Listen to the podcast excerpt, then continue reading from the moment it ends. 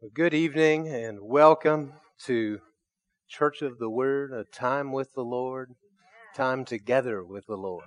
Open up your Bible with me to Mark chapter 11, and we're going to jump right into the series that we've been working through called Expect Miracles, or Expecting Miracles. And we know that expecting a miracle means that you have an anticipation and faith to see the miraculous happen. Now, we don't chase miracles, right? What we go after is the Lord. He is the one that we pursue. We seek the Lord. We go after Him. In fact, before you go over to Mark 11, did you find it? Okay, good. Now you know where it's at. So now go over to Psalms. Psalms and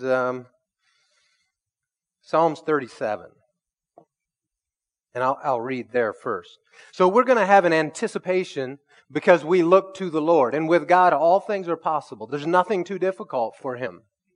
And we know that if we begin to chase the signs, the wonders, the miraculous, our focus gets off, and we'll get off into a ditch, we'll get off into deception. But if we'll keep our eyes firmly fastened on the Lord, on Him and on His Word, and then we know that His part is going to be to confirm His Word, which signs and wonders are a part of that. If you found Psalm 37, look in verse 3. It says, "Trust in the Lord and do what is good. Dwell in the land and live securely." Dwelling in the land means you're going to take possession of it. You're not going to be there as though you're just passing through. You're going to be salt and light. You're going to make a difference. Okay, make a difference in the land. Verse 4, this is a verse that probably most of us in here could quote. "Delight yourself in the Lord, and He will give you your heart's desires." To delight in the Lord means to be soft and pliable. If you'll look at the definitions of this word in the original languages, you'll see that it means to be pliable and to be soft. Well, if our heart is being soft and pliable before the Lord, it's moldable. He can shape it into that which reflects Himself. He can mold it into His image. He can bend it. He can shape it. He can cause it to take on that when someone looks at it, it looks like Him. And what's going to happen when you begin to look like Him? His desires are going to become your desires. And then He's going to give you and be the answer to those desires. He gives you the desire and then is the answer to it. Verse 5, "Commit your way to the Lord." See, that's what we did with the little one tonight. We committed him and his way to the Lord. "Trust in Him and He will act." This is what He's going to do. "Making your righteousness shine like the dawn, your justice like the noonday." Be silent before the Lord, or rest before Him, and wait expectantly for Him. Wait expectantly for the Lord. "Do not be agitated by one who prospers in his way, by the man who carries out evil plans. Refrain from anger and give up your rage. Do not be agitated. It can only bring harm. For evildoers will be destroyed, but those who put their hope in the Lord will inherit the land." Verse 11, it says, "The humble will inherit the land and will enjoy abundant prosperity." So we have these promises that if we'll stay pliable, if we'll stay moldable, if we delight in the Lord. You know, what's something you delight in? You know, that thing that you talk to your friends about. Maybe it's the latest new phone or gadget that you got, right? And man, you like to just pick it up and look at it and play with it. And it's like one guy said about his car. If you don't look back at your car when you're walking away from it, you don't have the right car. Right? So this guy delights in his car. So what are we delighting in? What's taking up? What's filling our windshield? What are we looking at? What are we looking and saying, you know what? I like to talk about this. This thing here brings joy to me. Well, obviously, we can answer that with many things, but the correct answer is that if we'll delight in the Lord and in His things, then He's going to take up your cause. Your cause. No cause is too big or too small. The Lord will do amazing things for those who wait expectantly on Him. All right, now let's go to Mark 11. Mark 11, and we're going to begin in verse 12. So Jesus has, the triumphal entry had just happened. He came into Jerusalem riding on the donkey. All the people were singing Hosanna, praise the King, Son of David, all these things, laying down the palm branches, like amazing entrance. People are thinking, man, time's come. The time's come. He's going to, deliver us from the Romans. Well, it says the next day, verse 12, when they went out from Bethany, he was hungry. You say, well, why is this in here? Why does it say he's hungry? There's something important to recognize. And that is the humanity of Jesus. Yes. That he was a human being like you and I. In fact, I'll read you verse 13 as well. It says, seeing in the distance a fig tree with leaves. Now understand that when a fig tree has leaves, they generally also have fruit. Now whether it's ripe or not, it's another story. But they'll have fruit that's shaping and forming and it's coming. And its leaves mean that the figs are on the way. And you'll find figs on it. So he sees a fig tree with leaves. He went to find out if there was anything on it. When he came to it, he found nothing but leaves, for it was not the season for figs. So the first thing that we can learn from this is the humanity of Jesus. He got hungry just like you and I. Right? He worked, he walked, got hungry. He had needs, physical body needs, just like you and I do. And he wanted to get that need filled. The second thing that we can see here is that Jesus didn't know everything. Everyone puts Jesus up on this like he walked the earth as God, and he didn't. He walked the earth as a man. And he didn't know everything. In fact, that's why he went to go find out. It says, if there's figs on this tree. He thought there was. He gets out there and there's not. So if he'd know everything, he would know, don't waste your time, don't walk out to the tree, right? But instead, he walks out there, and he finds that there is no figs on that tree. Why is this important? I'm going to belabor the point, because if we think that Jesus did his earthly ministry as God, then that's going to exempt you and I from following his example. Philippians says that Christ Jesus, who existed in the form of God, did not consider equality with God as something to be exploited. In other words, used for his benefit. Instead, he emptied himself by assuming the form of a servant, taking on the likeness of humanity. He had come as a man. And so that Godship, he emptied himself and he laid it aside. Was he God? Yes, but he laid that aside to come as a man. To illustrate that even further, remember the temptations of Jesus? If the temptations of Jesus would have had to been fake, if Jesus walked the earth as God. Why do I say that? Scripture says God can't be tempted with evil. So then they were just a sham temptations. No, they actually tempted him. Which gives you another side of Jesus' humanity. Could Jesus have sinned? Most people will say, oh no. Well, hold on. If Jesus couldn't say yes to the temptation, then it wasn't a temptation at all. Get a grasp that what Jesus did, this is why I'm telling you all of this, was by faith. Without faith, it's impossible to please God, and what Jesus did was all in faith. In faith. It's how he walked his earthly walk. It's why he would go and spend time with the Father, because he needed to get marching orders, because he said, I don't do anything except that I see the Father do it and hear the Father say it. And so he had to get that downloaded to him. He had to spend the time with the Lord to get his direction to go and do that. And so how much more are we going to need to do that, right? Spend time with the Lord. Get our marching orders. Lord, what do you want to do today?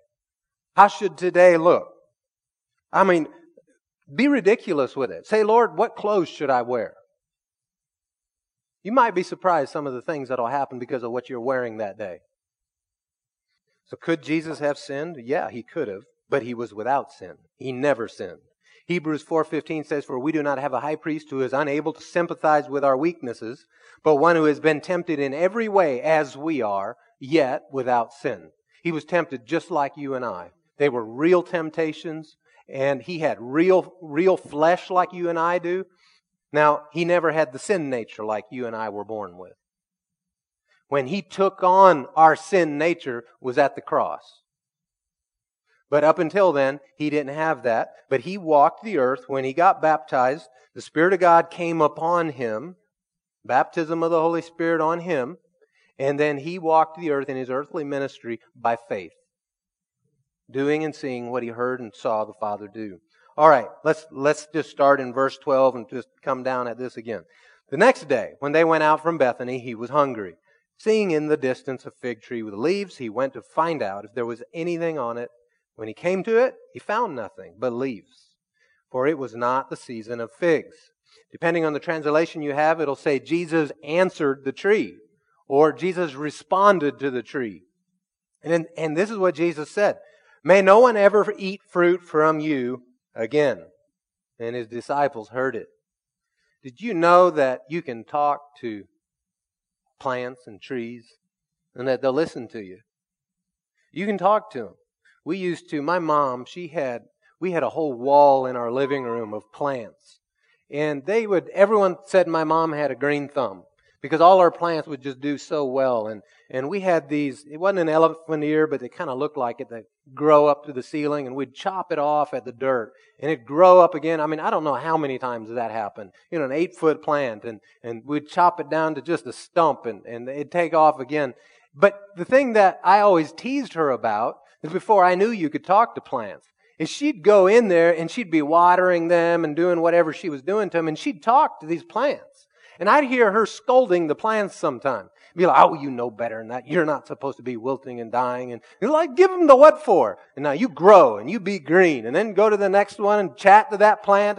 And I thought, you know, this is funny. And now looking back, I go, well, she was just being godly, right? Talking to the plants. And they all just listened and were great. So Jesus says, "May no one ever eat fruit from you again." And his disciples heard it. Go down to verse 20. Early in the morning, as they were passing by, the next morning now, they saw the fig tree withered from the roots up. Then Peter remembered and said to him, "Rabbi, look, the fig tree that you cursed is withered, just shriveled up." Jesus replied to them, "Have faith in God. Truly, I tell you, if anyone says to this mountain, 'Be lifted up and thrown into the sea,' and does not doubt in his heart, but believes that what he says will happen, it will be done for him according to what he says.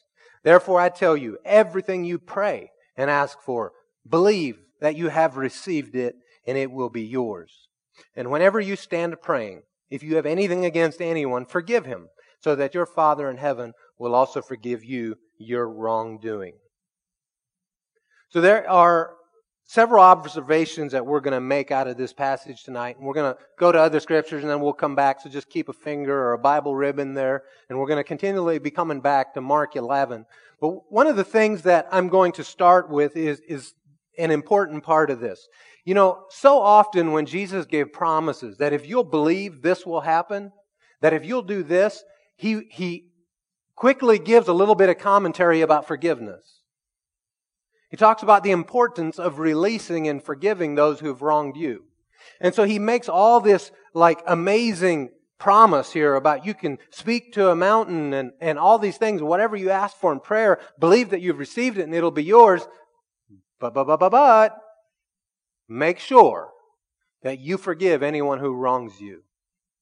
You know, when he teaches them to pray the Lord's Prayer, you know, "Our Father, which is in heaven, holy be your name." All of this goes all the way down through the prayer. The only commentary, the only bit of teaching that he attaches to that prayer when he's done telling them how to pray is on forgiveness. Because see, forgiveness can keep your prayers from being heard is what Scripture tells us. In Psalms it says, if I would have known of iniquity in my heart, the Lord would not have heard me. In Peter it says to the husbands, man, guys, be good to your wives. Don't be harsh with them so that your prayers aren't hindered. So having iniquity in our heart can stop us. It can bankrupt our faith. It can be like a blockade. You can be in faith, but then there's this blockade there. And so I urge you, if there is anyone, when you think of, is there anyone that I have not forgiven? If there's anyone that comes up on the inside, just forgive them. Release them. And here's how you do it. You say, "I forgive them. I release them. They owe me nothing. There is no debt that I hold against them. They are absolved of all of it." And then, to get your flesh, your emotions, your soulish realm to agree with that, pray for them. And ask the Lord to forgive and release them as well. You know, there's scripture that says if you see your brother sin a sin that's not a sin unto death, if you'll pray that the Lord will give them life, He will. And so if they have wronged you and sinned against you, release them and then lift that person up in prayer and say, Lord, I ask you to forgive them. I mean, come on, you're the most forgiving being on the entire planet and I've released them, so why shouldn't you? So, Lord, release them, bless them, cause good things to come to them. You know, Romans says that it's the goodness of God that leads men to repentance. If they really need to repent, pray the Lord bless them. It'll lead them right to the Lord. So be quick to forgive. Be quick to forgive. Now, here's what'll happen. You do that, you release them, you forgive them because you know the importance of you being released and forgiven and your prayers being answered. So you do that, but then later the memory comes back. And you know, we've been taught, and maybe you haven't, but as a child I was taught forgive and forget. Forgive and forget. Well, the truth is my memory still works, right? I say, well, I forget things by faith, but how you forget something by faith is when your memory brings it back to you, you go, oh no, I've already forgiven and released that. They don't owe me anything. That doesn't even exist anymore. And you just speak to that problem. And you walk in the forgiveness of God and keep your heart and the pathway between you and the Lord open and free of blockade. You know what? Let's take a moment and pray about that right now. Father, I ask you by your Holy Spirit to reveal to any one of us sitting here, or anyone listening by the internet, Lord, if we are holding a grudge, if we're holding unforgiveness against someone, bring this to our attention so that we can release them, forgive them, and walk in cleanness before you in this matter. I thank you for it in Jesus' name, and amen. All right, there's four observations that we can make by looking at Jesus' actions in verses 12 through 14. If you'll look down here, you'll see that Jesus spoke directly to the problem, directly to the tree. He spoke to it. And they're all just standing there watching this. And then they see Jesus, He speaks the desired end result. No one eat fruit from you again. And what's amazing is that we see Jesus' words were at work in the unseen realm. How this happened in the natural realm, I don't know. Maybe that opened up the pathway for some major disease or bug or whatever. I don't know. But at any rate, that tree just shriveled right up. And the next morning, the disciples are shocked how Jesus' words worked in that time frame. So His words were working in the unseen realm. And the fourth thing we see here is that Jesus cursed the tree. He used His tongue and He cursed the tree. Said, that's it. You've lied enough. You've misrepresented fig trees enough. You're done. No one's eaten from you again. And the tree was dried up from the root. Now, there's a number of things that Jesus then, once they walked by the next day, that Jesus taught them. Because Peter sees it, they're shocked, they're all amazed. Wow, man, I mean, even trees listen to him, you know. And so they'd already had the whole walking on water thing. They knew nature could listen to him. But now they have questions. And so Jesus begins to teach them. And so the first thing that we're going to see that Jesus taught, if you'll look down in verse 22, Jesus replied to them. Have faith in God is how this translation says. But a better translation is have the faith of God. If you look at the literal translations, that's how they will word it. Have the God kind of faith. Have the faith of God. In fact, the BBE says that have God's faith. Have God's faith. Did you know God has faith? He has to have faith. God can't lie. All right, let's break it down a little bit further. What is faith? Does God believe what He says? Yeah. So does He have faith? Yeah. He has confidence and an expectation that when He says something, it is so. So He has faith that His words work. God does. He has the faith. It's how He created the world. He said, light be, and there was light. And created the earth by speaking. He had faith in His own words. So have the God kind of faith is what Jesus is telling them. Have the faith of God. Verse 23, we see the second thing that Jesus taught them. He said, truly, I tell you, if anyone, are you and I and anyone? Yeah. So that includes us, our relatives, your worst enemy, right? Your best friend, anyone, whosoever. If anyone. Did you know faith will work for anyone? Jesus said this. He said it 2 chapters before this. He says, everything is possible to him who believes. Everything's possible. Someone look at your neighbor and say, everything is possible to him who believes. All right, go with me over to 2 Kings chapter 5, and I want to show you something. 2 Kings 5. An interesting story that you probably know, Naaman. Naaman is a Syrian. He is not a Jew. He is not someone who the covenant promises of God for life and health and prosperity and deliverance and peace and all of that applies to him. None of those are his. They were given to the children of Israel and he ain't. Right? In fact, he's an enemy of Israel. He takes raiding parties into Israel and captures their people and takes them out as slaves. So Naaman's a good guy, though. You say, well, how is that possible? I don't know. They lived in a different time. Let's read verse 1. You'll see what I'm saying. In chapter 5 of 2 Kings, Naaman, commander of the army for the king of Aram, was a man important to his master and highly regarded because through him the Lord had given victory to Aram. The man was a valiant warrior, but he had a skin disease. Some translations say he had leprosy. So this guy here, he was apparently an honorable guy, at least in the Syrian culture and government. And he also must have had a healthy respect for the supernatural. In verse 2, Aram had gone on raids and brought back from the land of Israel a young girl who served Naaman's wife. So she's an Israelite girl. And she knows about her master's disease. Now we can take lessons from this girl because instead of sitting there and feeling sorry for herself and thinking, he's getting what he deserves. Good, I hope he dies. Instead of doing that, she says to her mistress in verse 3, she said, if only my master were with the prophet who is in Samaria, he would cure him of his skin disease. So Naaman hears about this, and so he goes to his king, the master, and tells him what the girl from the land of Israel had said. In verse 5, therefore the king of Aram said, go, and I will send a letter with you to the king of Israel. I will send a letter with you. So he went and took with him 750 pounds of silver and 150 pounds of gold and 10 sets of clothing. And he brought the letter to the king of Israel, and it read. And then there's the letter. Just a side note, this in today's money would have been over $4 million that he is taking as a gift. See, he thinks that he can buy his healing. Oh, there's a prophet of God that would heal me. I'll go with all these gifts.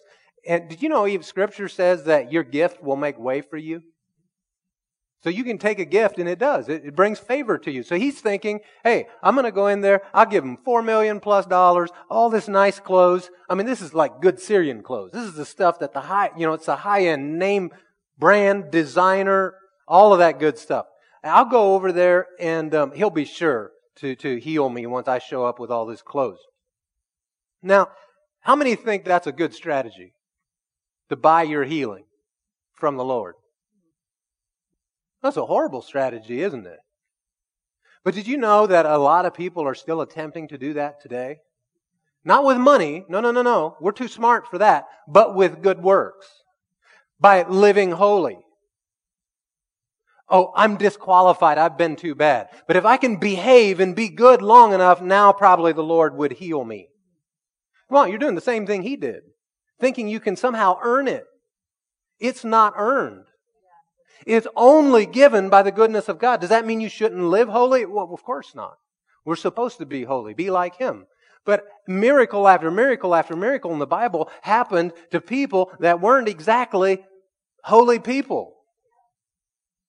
And in all their mess and in all their problems, Just like Jesus said to the disciples out there at the fig tree, whosoever will. Anyone.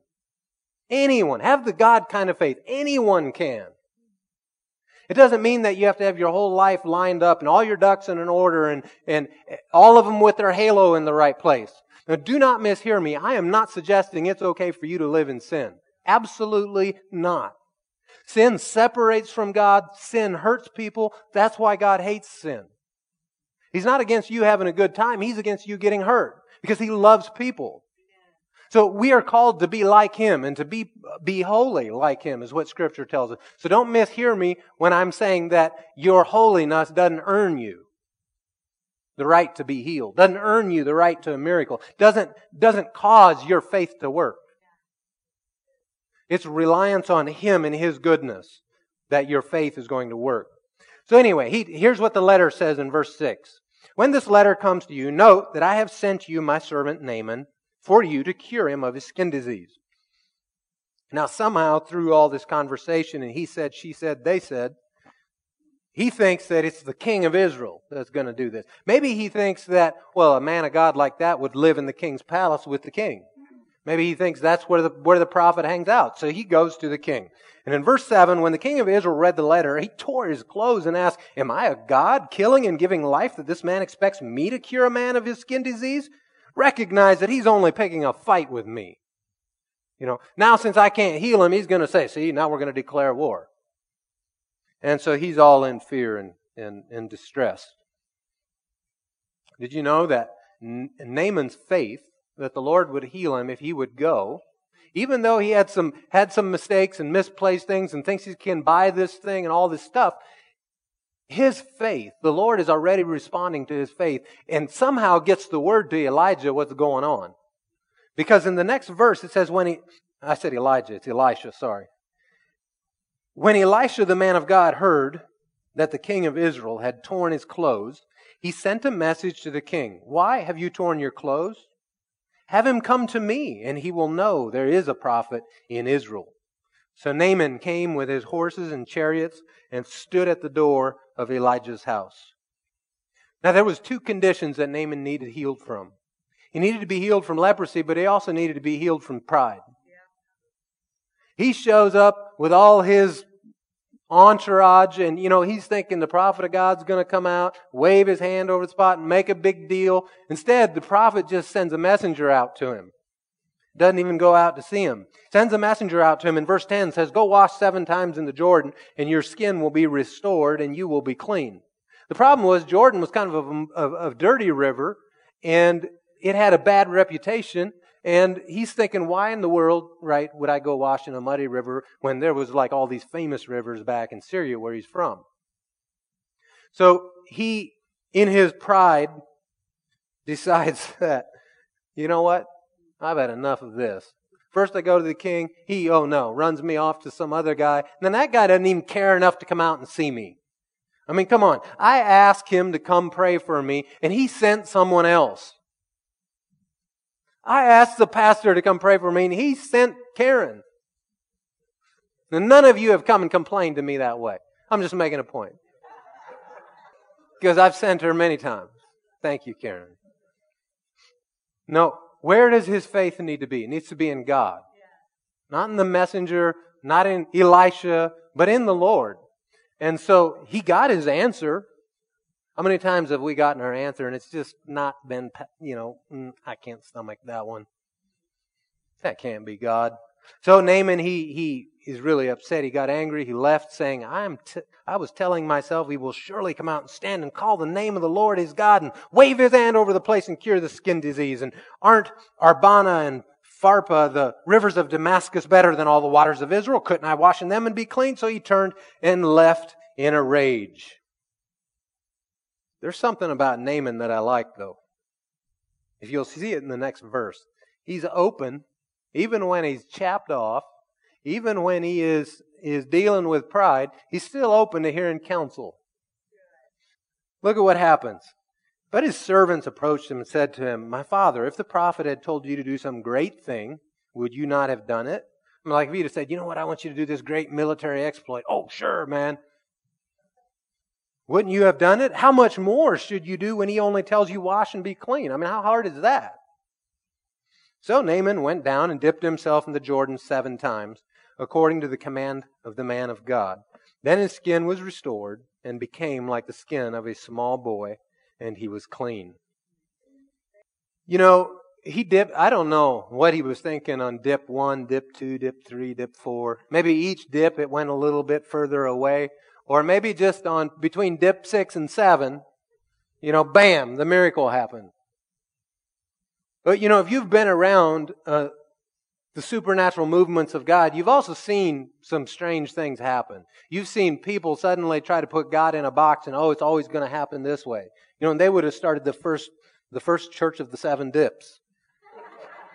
Right? And started a whole ministry of the 7 dipping ministry. But we don't put God in a box. We just know that faith works. Faith is an equal opportunity employer. And if we believe, and if we come to Him, if we can find in His Word what would give us the right to believe something, in other words, you're going to believe His Word, what He said about a situation, then we can have it. And it doesn't matter how it comes about. The other thing I wanted you to see in this is that Naaman, what did we start with? What was point number 2 here? Jesus taught that faith would work for anyone. Naaman is their enemy. Naaman is a Gentile. He doesn't have the covenant promises of God, and yet his faith worked for him. Remember the Syrophoenician woman? She came to Jesus and was like, hey, you know, my child's possessed and all these things. And Jesus ignored her at first. And that she keeps crying out after them. So the disciples are like, hey, Lord, you know, can you tell her to beat it? Or should we go tell her? And so finally he has an exchange with her. And she goes away with her child delivered. And the Lord said, man, great is your faith. And again, she was a Gentile. She wasn't living holy. She wasn't anyone who the promises of God even applied to. And yet faith overcame all of that.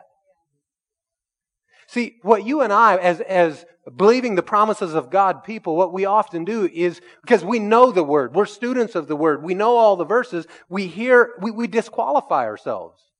Yeah, but, yeah, but, yeah, but, yeah, but. You know, we hear a promise that the Lord would give me the desires of my heart.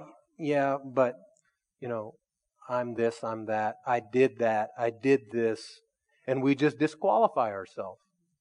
And so we need to stop doing that and be like the Syrophoenician woman, be like Naaman, and just have faith in God. Thank you, Lord, that your mercy endures forever. Thank you, Lord, that your mercies are new every morning. Thank you, Lord. You know how many times Jesus looked at someone and said, talked about their little faith, and then he gave them what they wanted or needed help with? Remember the guy in Mark 9 is the story where he had this son that was possessed, and he comes to Jesus. And because the disciples couldn't deliver him and cast the devil out. And so he asked Jesus if he could do something about it. Would you please do something if you can? And Jesus' response is, if I can? He says, to him that believes, everything's possible. And the guy says, oh, I do believe, help my unbelief. And Jesus said, well, once you get full of faith, and once you've lived good enough, come back to me and I'll deliver your son. Is that what he said? No, some of you know the story. No, he went ahead and helped him. How about Peter when he's out walking on the water and he looks at the wind and the waves? Is he looking at the right or the wrong thing? Wrong thing. Gets him in trouble. He starts to blubber or to bubble. And he starts to sink. And he cries out, help me. And what does Jesus say? I'm quite certain that Jesus didn't drag him under the water back to the boat. You know, of course, he probably helped him back up and they walked together to the boat. But he asked him, why did you doubt? See, we make this whole faith thing into a thing. Well, man, if I don't have just the perfect faith, the strong enough faith, then what I ask the Lord, I'm not going to get it. But Jesus saved him and he was in the middle of doubting. The guy with his son, he said, help my unbelief. I believe. He's trying to overcome. And so, bam, the answer was there. The son is delivered. So let's get back to just faith is for everyone. And I'm a everyone. You know, the interesting thing about Naaman, and I'll just make this comment, something Jesus said about him. In Luke 4, he made this statement in a sermon that he preached. He said, Did you know that in prophet Elisha's time, there were many in Israel who had leprosy, yet not one of them was cleansed except Naaman the Syrian? The guy that the promise didn't even belong to. And then he made the analogy that you guys are like them. And so then they took him to the edge of a cliff to throw him off, but he waltzed away. Back to Mark 11. So, the things Jesus taught. Number one, have the God kind of faith. Number two, he's teaching them. He said, truly I tell you, if anyone, all right, that's number two. If anyone, what's the third thing that he teaches them? He says, if anyone speaks to the mountain, if anyone says to the mountain. So if you and I are in anyone, he is going to give instructions right here about how we can move mountains. You have to speak to the mountain. You have to tell it what to do. And I know that people make fun of the people, you know, the name it and claim it and the blab it and grab it crowd and all of those phrases that they have. But the truth is, either you can be biblical or you can have a pretense of it. And if we're going to be biblical, then we have to start talking like the Bible talks and like Jesus told us to talk. See, the problem, I believe it was Charles Capps, that he said that he was teaching on this chapter once, and the Lord told him, the problem is that I've told my people that they can have what they say, but they're saying what they have. I'll say it again. People can have what they say. That's what Jesus said. If we read all the way through here, you'll see that's what he says. They can have what they say. But instead of doing that, people are saying what they have. Let's say it a different way. Instead of calling things that be not as though they be, they are just talking the problem. Talking the problem. Saying what they have. So therefore, they get more of what they say. So then they say more about what they have, so they continually get more of what they say. And those same people will say, well, oh, that name it and claim it stuff doesn't work. It sure does. It's working for you. It works for us here. It works for me. Have there been times that I believed and said things and didn't happen? Sure. And then that's for me to go before the Lord and say, okay, where did I miss it? What was the part I was missing? But there's plenty of times where the supernatural comes about and I've seen miracles because I believed the word and said it. Believe it and say it. I'm getting ahead of myself with the believing part. Right now, let's stick with the saying. So don't say what you have. Rather, you can have what you say. Did you know that Proverbs tells us that life and death is in the power of the tongue, and they that love it will eat its fruit? Now, is that just nice-sounding poetry, or is that the Word of God? Life and death. Two extremes, polar opposites, life and death, are all here in our mouth by what we say. Proverbs 6:2 says, you've been snared by the words of your mouth, trapped by the words from your mouth. You know, people speak death and they curse themselves all the time. You know, every year at this time, I usually get the flu. In fact, they call it flu season, right? I refuse to talk that way. Instead, I say things like, you know what? Every year I stay delivered from the flu. Because the law of the Spirit of life in Christ Jesus sets me free from the law of sin and death. And what's part of sin and death? Sickness and disease and all of that junk. So you can have what you say. If anyone says to the mountain, we have to open our mouth. We have to speak to the mountain. Did you know that in Proverbs it says your words will lie in wait for you and ambush you? The words of the wicked lie in wait for them as an ambush. But it says the mouth of the upright delivers them. What words are you laying out? If your words carry the power of life and death, then we can speak to a mountain. We can take a hold of things and declare things and say things. You know, in James chapter 3, I think, where it talks about the power of the tongue. It talks about how the tongue is full of all this poison, all these things.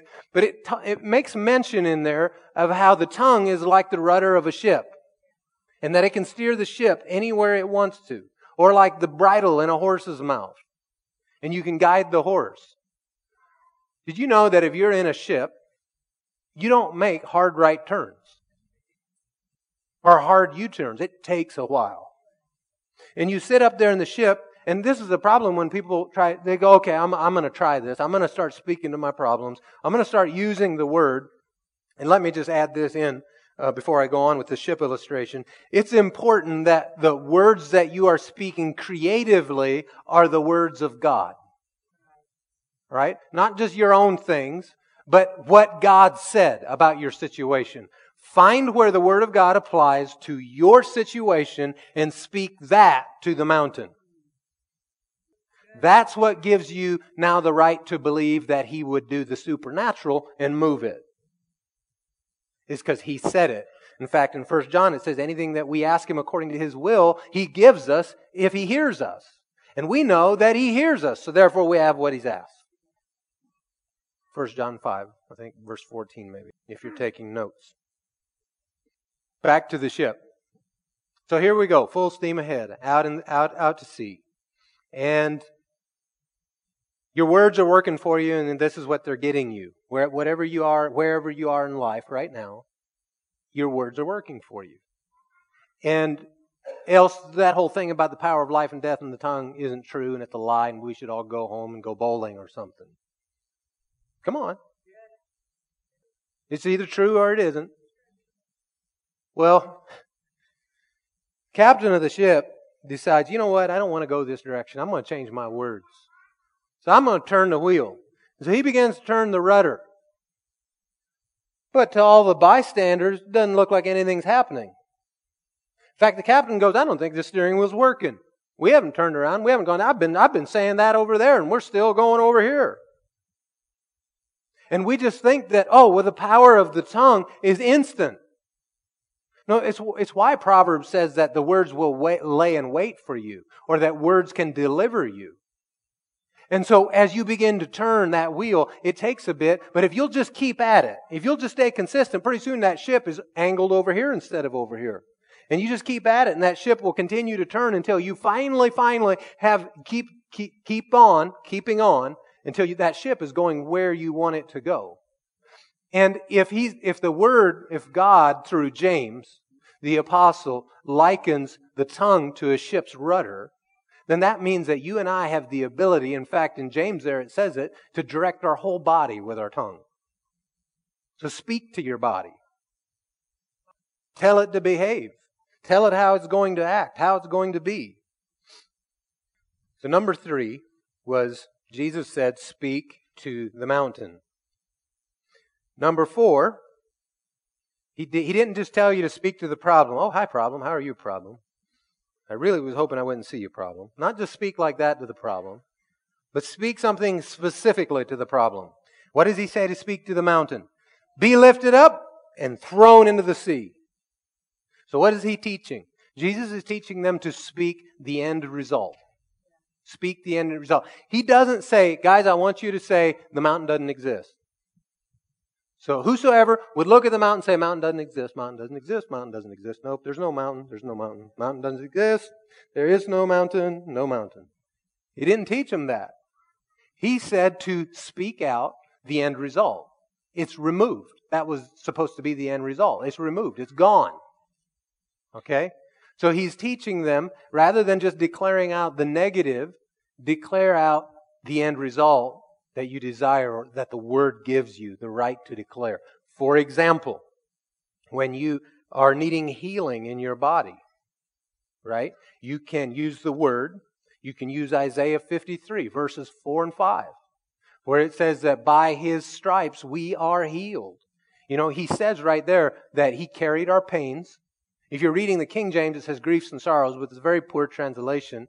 The other places in the King James, they actually translated those words as pain and sickness and infirmities. But in that particular case, because it went against the King James understanding of it, they made it say griefs and sorrows because, yeah, everyone can agree that the Lord will help you with your emotional distress. See, let's not make the word fit our experience. Let's make sure that we are fitting ourselves into the Word and be lovers of truth more than lovers of a form or lovers how I've been told it is. And on top of all of this, don't take my word for any of this. Go study it out for yourself. Look into the Word. Find where it says it for yourself, because I promise you that you can't get healed on my Word, but you can get healed on His Word when you find where it says it in the Word. And so in Isaiah 53, it tells you right there that He carried our pains, He carried our sicknesses, and that by His wounds we are healed. We know that the blood of Jesus is the covenant, but we know that His bodily wounds was for our healing. In fact, when Isaiah said that, quite some time later, here comes Matthew, and he writes the account. And he quotes that verse. And he said, so that this verse would be fulfilled. And he said, Jesus was healing all these people. Why do I bring that point up to you? Because I want you to understand that he wasn't talking spiritual healing. It was physical healing. That's how Jesus understood it, and that's how Matthew understood it. They probably understand that better than what you and I do today, right? They were closer to it. And so take a hold of what the Word says for... Here's another one for you. Psalms 103. He forgives all my sins. Is that true or not? The next line is, and heals all my diseases. So one can't be false and the other one true. They're either both true or they're both wrong. And if He heals all my diseases, right there you have promise that you can go to the Lord and say, Lord, the Word says that you heal all my diseases. So now, disease be gone and removed from my body. You're speaking to the mountain. You're speaking to the problem. And He says to speak out the end result. You know, sometimes that's difficult to do when you're so close to the problem that it's affecting your emotions. Maybe it's pain, right? When the pain is so severe, it's hard to concentrate. And Isaiah 26:3 from the NLT says it this way, you will keep in perfect peace all who trust in you, all whose thoughts are fixed on you. You will keep in perfect peace. The word shalom, shalom. And part of the meaning, part of the definition of that word, perfect peace, listen to this, of shalom, means completeness, soundness, welfare, peace, safety, health, prosperity, quiet, tranquility, contentment, friendship, even of human relationships, friendship with God, even covenant relationship. That's all that's included in that word shalom. He will keep you in perfect peace, in shalom. The mind that is fastened, is glued, is stayed, is anchored on Him. What does that mean? On His promises, on His character of what He said about those promises. We're talking about faith. Anyone can have faith. Anyone can speak to the problem. Anyone can find the Scripture and apply it to their situation.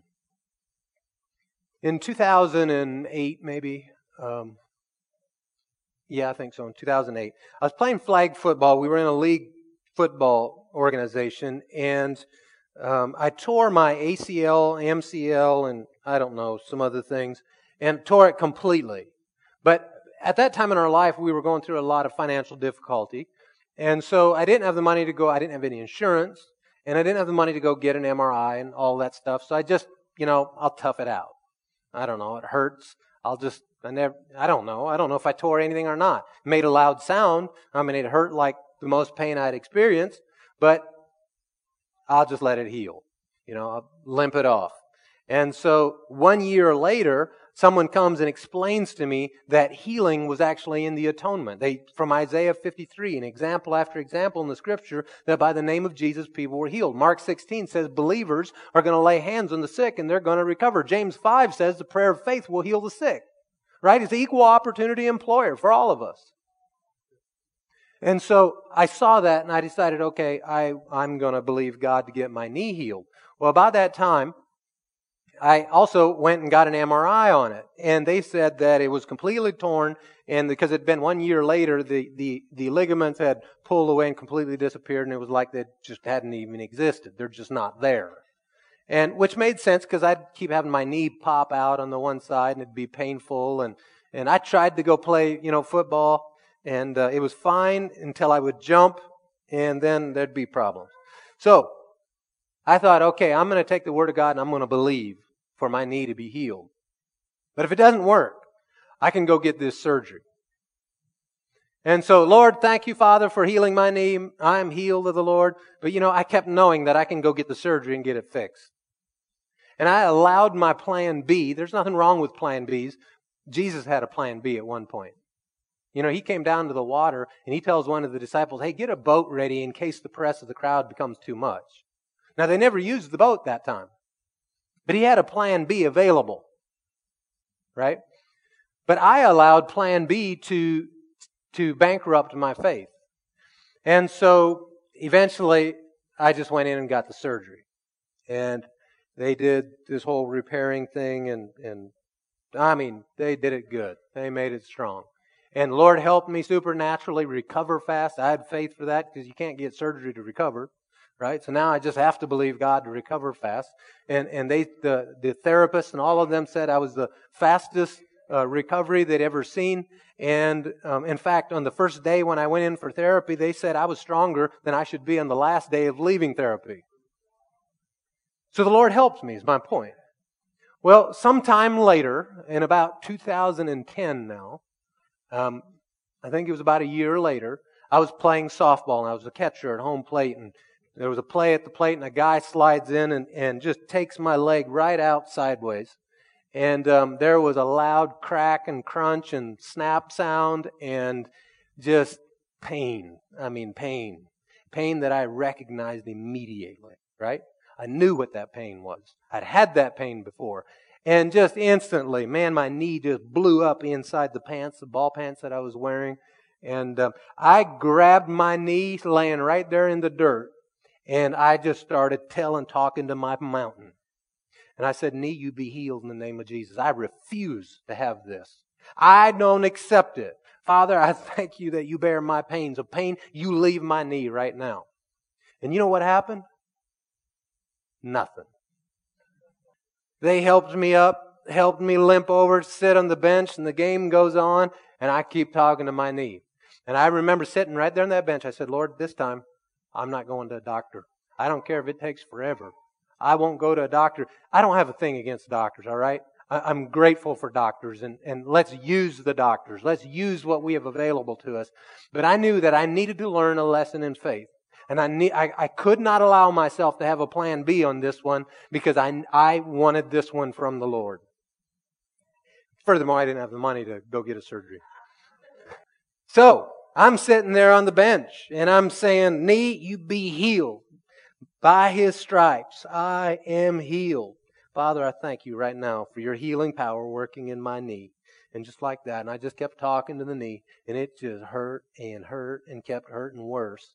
And so that night I went home, and man, I didn't get much sleep that night. You know, you can't put covers on your toe because that puts pressure on your leg. You know, it just hurts, right? It just hurts. And taking all these painkillers, thank you, Lord, you bear my pain. That happened on a Thursday night. A week later, we're here in Pennsylvania and for the landmark meetings that we have every summer. And the very first night, they had prayer, asked if anyone needs prayer for healing. I went up into the line and I limped up there and I said, listen, I've already prayed the prayer of faith for my knee, and I believe that I'm the healed of the Lord. Now, my knee's been arguing with me about this. And I want your agreement, because, right, doesn't the Word say that where two or three agree as touching anything they pray for, it'll be done for them. So you guys agree with me. It was the Prophet Bob Hawk and Pastor Dave Landis. And they laid hands on me, and they agreed that I am the healed of the Lord. I limped back to my seat. Nothing changed. Nothing changed. You know, I knew that I had to make a choice. I had to make a decision. I had to anchor myself into the Word. Because people are watching. People are wondering, why is Pastor Sid? What's his problem? They heard me on the ball field. So am I going to be concerned about my reputation, pride, all of that? And I knew that I had to make the choice that I've got to keep the promise of God in my mind. I cannot be thinking about what's going on down here. I cannot allow it to take my time. I refuse to give it the time of day. I'm not even going to talk about it to people. And people would come up because they'd see me hobbling all over. And what'd you do? Well, playing softball and hurt my knee. And well, why don't you go to a doctor? Well, the Word says that I'm the healed of the Lord. And so my knee is lining up with what the Word says. It's in the healing process. That was my confession. I'm speaking to the mountain. Now, the mountain hadn't moved a bit.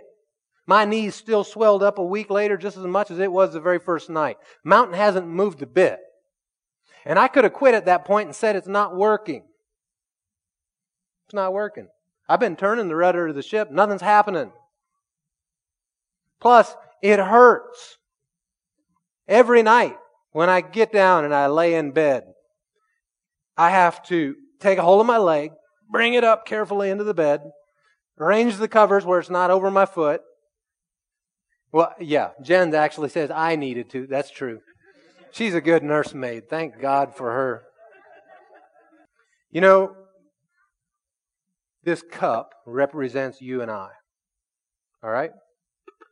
And what we have in our cup, sometimes we come into situations where our cup gets filled up with pain and fear and, just all the things we'd rather not have.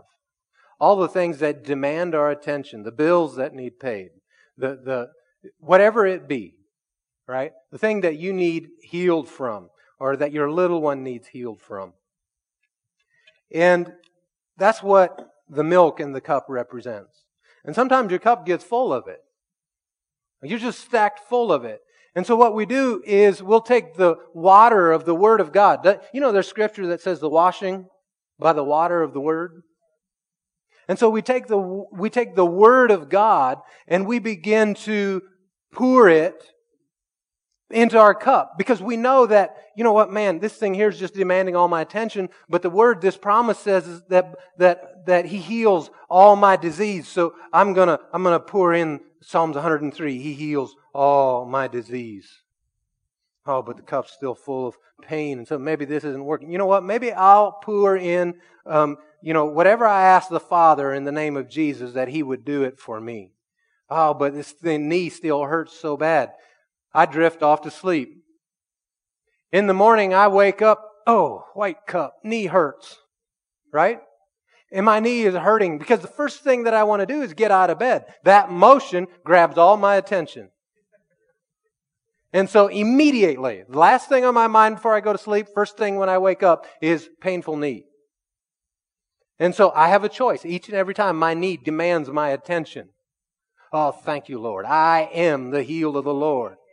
Thank you, Lord. He perfects that which concerneth me. Thank you, Lord, that you watch over your word to accomplish it. Thank you, Father, that you are the healer and I am yours. You abide in me. I abide in you. I delight in you, Father, and you give me the desires of my heart. Yeah. I feel better. Get out of bed. Thank you, Lord. You're my healer. And struggle to put on my pants. It says, truly I tell you, if anyone says to this mountain, be lifted up and thrown into the sea. So I'm saying it to the mountain. I'm saying I'm the healed of the Lord. My knee is strong and healthy. My knee is good and strong. I can run and not be weary. I can walk and not limp. Praise the Lord. He's good to me. What am I supposed to say? Well, I'm saying these things. And then he says, and does not doubt in his heart. Does not doubt. What does doubt look like? It means you become discouraged and you quit. I poured a lot of the Word of God into this cup of pain over here, and that knee still, I'm still limping. The cup's still white. Maybe this thing doesn't work. Maybe I just should quit. So this is now about 10 days after I'd injured it, and it still is just swelled up and just not a bit better than day one. And so we were in Missouri. We left Pennsylvania. We went to Missouri, and we went to my mom's house. And I had promised her earlier in the year that I would change some cabinets in her basement. Well, That's a little bit difficult to do because you got to get down on your knees, up, down to change cabinets. And when you got a knee that's not functioning, well, that's difficult. And so I went down there and I was trying the best I could, and you know, I can't get down on my knees, and so rather than saying all the things I can't do, my knee would hurt, I'd just be, thank you, Lord, you're my healer. Thank you, Lord, that you deliver me from this kind of wretchedness. Thank you, Lord, that the law of the Spirit of life works in my knee, and I'm delivered from the law of pain and death and suffering and sin, all that's attached with it. Thank you, Lord. That's what I'm saying to it. Putting the Word of God into the problem. Every morning when I wake up, every night when I go to bed, and 100 times through the day when my need demands my attention. That night, we went over to my uncle's place because he has this great indoor pool, and a bunch of the cousins were going to go swimming. So I thought, well, I could do that. Well, that's just around in the water. And nope, that twisting motion, you know, when you're swimming, I couldn't do that. I went right over to the side and I sat there. And there was a tap on my shoulder. You should really feel sorry for yourself. It wasn't a physical being. It was in the unseen realm. You should feel sorry for yourself. I mean, why isn't this working? Maybe the Word of God doesn't work like you say it does. Maybe you're just looking foolish. Maybe, in fact, people are going to see that it didn't work for you, so therefore, they're not going to now do it either. In fact, you're probably maligning the Word of God. And I remember suddenly, right then, I knew I had a moment of decision I had to make right now. I got to take authority over that thing, command it to leave, and no, double down. Thank you, Lord, you're my healer. I'm the fastest swimmer here. I bless you, Lord. You're my healer. And just talk to myself until I got home. Got in bed. Ooh, it hurt. Lift it up. Put it into bed. And again, I'm saying, Lord, thank you that you're my healer. I bless you, Lord. I thank you, Father, for healing me. And went to sleep. Did you know the simple law of displacement? If you put the Word of God, I'm saying speak it. You put the Word of God into the problem, the cup, whatever your problem is, and you just won't quit. If you'll just keep on, because you believe that when God says something, He means it. That when God said, I heal you from all disease, He'll do it.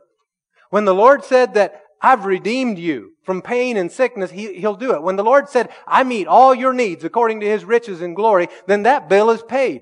When the Lord said, the righteous have never been forsaken, or their seed begging bread, then that means that I'm not dependent on my job. That means I'm not dependent upon whatever it is. He is my source. And as you begin to do that, and as you pour that into your cup, the law of displacement begins to drive out all the fear, all the worry, and eventually, at some point, you're going to cross over into the supernatural. And the Word of God your flesh is going to line up. Your problem, your mountain is going to line up with the words that you have been saying. You know, sometimes those problems, okay, it's a bit better. Yeah, we've had some victory. Still pretty cloudy. Still obviously has a problem there, but it's better. Oh, maybe we should settle for this. Maybe we should settle for this and just quit. Yeah, I know I've been saying that I'm the healed and I'm delivered and I'm all of that, and I'm 70% that. So thank you, Lord. Maybe I just need to settle for this. No, he taught them don't doubt. Don't back down.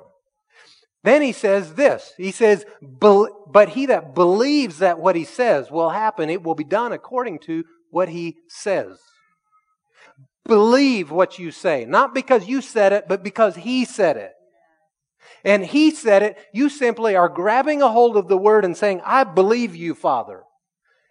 We've all stood here and we said, we want to see miracles. We want to see deliverance. We want to see this. We want to see that. Then we're going to have to say what He says and refuse everything else. He provides for me. He delivers me. He meets all my needs according to His riches and glory. The Lord is my shepherd. I shall not want. I shall not lack any good thing. He fills my mouth with good things. He perfects my ways. The goodness of God pursues and overtakes me. His mercy, His compassion follow me. My cup runneth over. Thank you, Lord, that you deliver me. Thank you, Father, that you've set me in the high places. Thank you, Lord, that I'm the head and not the tail. Thank you, Father, that you have made me more than a conqueror. Thank you, Lord, that the greater one lives in me. Thank you, Father, that I will not be overcome by the devil. That morning, I got out of bed and I was halfway through the afternoon working on the cabinets. I was on my knees, in fact. Working on the cabinet, all of a sudden I realized, wait a minute. I hadn't thought about my knee one time today. Not once. I jump up and I look at it. Well, it wasn't swelled. It wasn't nothing. I couldn't make it hurt. I jumped. I squatted. I tried to make it hurt. And it was just completely healed. Completely healed. That was a personal miracle that I experienced in my life. A personal miracle. And when I tell you about what the Lord did for me, this is what I'm continuing to do. I'm just bringing in the good, cleansing Word of God. This is what the Word says about me. This is who I am. You know, use the I am statements in the Bible. Because He is the great I am. And if He lives in you, then as He is, so are you. You know, the Word says that there's no fear in love. There's no fear, no torment. No torment of judgment is what that means if you look at what it, in the original language. There's no torment. So, Father, I stand in your love. I thank you that I'm the apple of your eye. Father, I bless you. I commit my ways to you. I look for ways to spread your goodness, to tell of your goodness, to fulfill the destiny that you've created me for. And all the while, there's an overflow. An overflow of the goodness of God in your life. An overflow of the testimony of His goodness. An overflow of what? Guess what? All these other people around this cup just got affected by that overflow of God's goodness. It's no longer milk in the cup. It's clean. The clean, clear Word of God, move of God, the supernatural, evident, and visible. Believe what you say. See, Romans 10:17 says, faith comes by hearing, and hearing the Word of God. If you say, I want to grow in faith, here's how you do it. You don't just begin to say it. Because see, that's where we've gone wrong in the past, is we've tried to say things we don't believe. And that's how you wind up just saying it, and it never does come to pass. Now, why did it take 2 weeks for my knee to be healed? I don't have the answer for that. All I know is that when the trial of your faith comes, Paul said, or James said, be real happy about that, because the end result of that is endurance and not lacking anything. Meaning you got what you believed for. And as your faith was tested and tried, and I refused to speak the problem, I refused to say what I have. Instead, I said what He has made me, what the Word says about me. And when someone said, well, does your knee hurt right now? Yeah, there's pain in my knee. It's talking to me. But I believe the report of the Lord. Amen. And He said that I'm the healed of the Lord. Faith comes by hearing. So how do you move from doubt and questions and fear into faith? Just get a hold of what the Word says. And get a hold of it and start eating it. And eating it. And eating it. And before long, what's going to be coming out of you is going to be the Word. Because what goes into you, right, is going to come out of you. What are you full of? This I know, that you delight in me. That's what David said. This I know, that you delight in me. That you delight in me. I believe that I will see the goodness of the Lord in the land of the living. See, F.F. Bosworth said this, faith begins where the will of God is known. So you have to know, what is God's will for me in this situation? And if you're not sure, ask Him. Ask for wisdom. Ask, what should I do? You know, Robin, can I share that testimony? So recently he'd had COVID and then a stroke and all these things, right? And the Lord just miraculously healed and restored him. He comes out of the hospital and then he is having all these weaknesses, right? Feeling so tired. And he came to me and he said, I asked him how he was doing, and he was just saying that. So I prayed for wisdom for him. Robin and I agreed that the Lord would give him wisdom on what to do about this. See, we don't know what God's will is here because he's on medications. So he came to me before the service and he said, we'd prayed and we'd asked the Lord for wisdom, and the Lord gave me wisdom. And I felt like I should go off of some of these medications, so I just quit for a couple of days. He said, man, all my strength returned. I feel so good. And he just had the answer to his prayer, right? And why is that important? Because if we don't know what God wants or what we should do, how we should activate our faith, then we'll just sit there in confusion. But if we know, we can take action and believe and speak. And speak to the mountain. Abraham, the man of faith that he was, God called him a father of many nations long before he was. But God calls it as though it already exists. God's saying it as though it were past tense. That's what faith is. I got to finish reading in Mark 11. Mark 11. So he tells them, here's what you say to the tree, or to the. Actually, don't miss this part of it. He cursed the tree. The tree withers. The apostles are all shocked at this and looking at the tree and going, wow, look at this. This is amazing. Look at the tree. And the Lord says, have the God kind of faith. If anyone says, what are you looking at the tree for, boys? Look over here at the mountain, because they're standing right beside a mountain. He just brought it way bigger than a tree. Mountain. Not little tree, mountain. He didn't say, if anyone says to the tree, be withered up, the tree will be withered. He didn't say that. He said, if anyone says to this mountain, be removed and cast into the sea, and don't doubt in your heart, but you believe that what you say, you will have whatever you say. There is something we need to say. Say how it's going to be. How it is. Then there's another thing. He says in verse 24, therefore, I tell you, everything you pray and ask for, this is different. This is different than what he just said. He's not talking about requesting and asking. He's talking about prayer. He's not talking about saying. There's a time to say and there's a time to pray. And he says, here he explains how faith works. Everything you pray and ask for, believe that you have received it. The literal translation is past tense.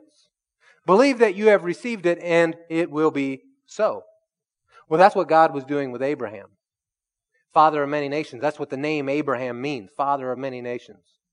And he changed it from Abram to Abraham. He says, we're going to change your name. I'm going to make a covenant with you. You're going to be the father of many nations. So now we're going to call you father of many nations. And so Abraham says, all right, Lord, I'm father of many nations. And he doesn't have a child and his wife is old. But he believed it. He believed it. And even after he receives the promise, listen, this is important. After he received the promise, and now the Lord says, hey, I want you to take him up on the mountain and to sacrifice him to me. The promise. Abraham, he was full of faith. If you read the account, it says early in the morning he got up and went. He wasn't slow to obey. He was quick. He was on it, like chicken on a bug. Man, boom. Early in the morning, he goes. And then what? They finally reach the mountain, and he knows that he's going to go up there and kill Isaac and sacrifice him. And he looks at his servants that came with him and said, we'll be back. Words of faith. We will be back. He is speaking to his mountain. He is declaring the end result. We, not I, we will be back. We will be back. And in Hebrews, it tells us why he did that. Because he had faith. It says that he believed that God was going to resurrect him. He knew that this is the promise that God gave to me. And if I kill him, the only way for the promise to keep going is for God to raise him back up from the dead. So I'm going to go up. I'm going to kill him. The Lord's going to raise him from the dead. And we'll be back. And that's exactly what happened, except that he didn't get as far as killing him. The Lord stopped. An angel stopped him. Said, wait. I see you're serious about it. And he says over there in the thicket was a ram, and that was the sacrifice.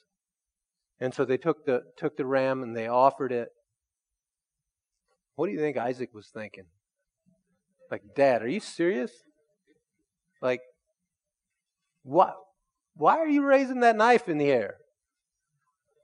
See, there was a level of faith that he had too, in his dad and in his dad's ability to hear the Lord, apparently. And so from that day forward, they called that place, the Lord will sees and provides. The Lord sees and provides. The Lord sees you, and He provides. He hasn't changed. That's one of the names of God. He sees and provides. And so whatever problem you're up against, you remind that mountain, the Lord sees and He provides. There's a way. You know, I mean, there's many ways for a mountain to be removed. It could be in a puff of smoke, boom, gone. Or 1,000 dozers and dump trucks and backhoes could show up and scoop that thing up and drive it away. But we get hung up on how it needs to look sometimes, don't we? Take all those things off of it and have faith, have the faith of God and say, you know, He delivers me. And continue to pour the Word into the cup, pour the Word into the cup, pour the Word into yourself until there's nothing but Word, till you can't be made to doubt. And even if you should doubt, oh Lord, I believe, help my unbelief, and pour in more Word. And He will do exactly what He said. Worship team, you can come up.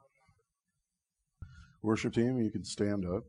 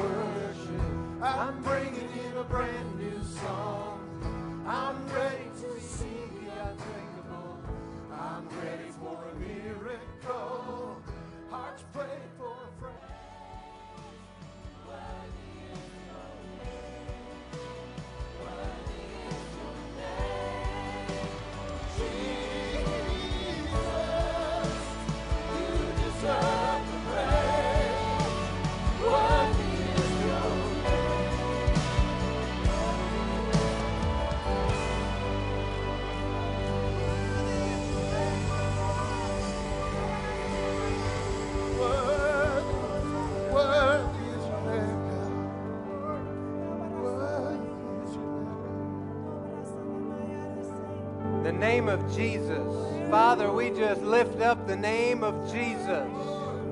We exalt you, Jesus. We worship you. Jesus, you're Lord of this house. You're Lord over Pennsylvania. You're Lord over these United States of America. I declare your lordship over this nation.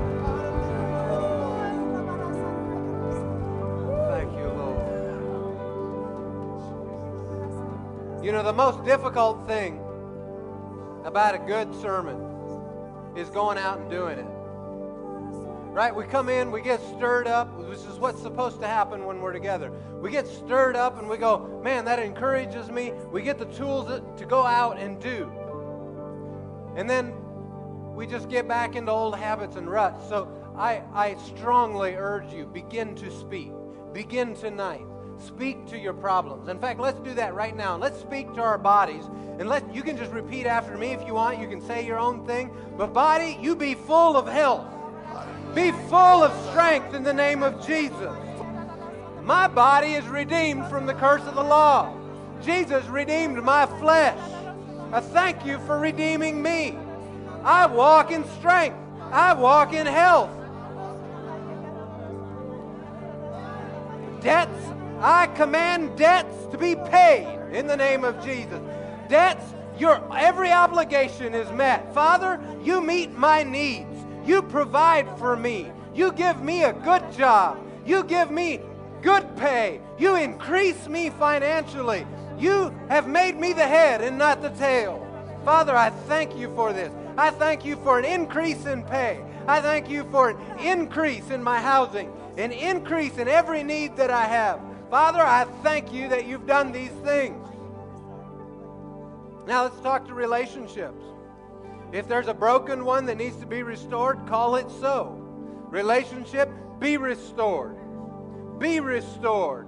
Father, I thank you for the relationships in my life. I have great relationships. You know, you don't always have to say something that you don't already have in your possession. You can continue to declare out the good thing you do have, right? Say the good that you have. I have great relationships in my life. I have a wonderful marriage, right? I have great children. Speak that out. Well, unless you don't have or want children, then don't say that. But you get the point. Speak to your family. Speak to yourself. Speak to your mountain. Speak to your car. Car, you drive right and you don't quit. Car, you last for a long time. Long past when I need you. You don't wear out. I even, to the shoes that I like, I tell them not to wear out. Shoes, you last for a very long time, as long as I want you. Talk to your things. Go out and put it into practice. All right, thank you for coming and worshiping with us tonight. Downstairs, there's a time of fellowship. Everyone is invited to that. And one way that we love God is how?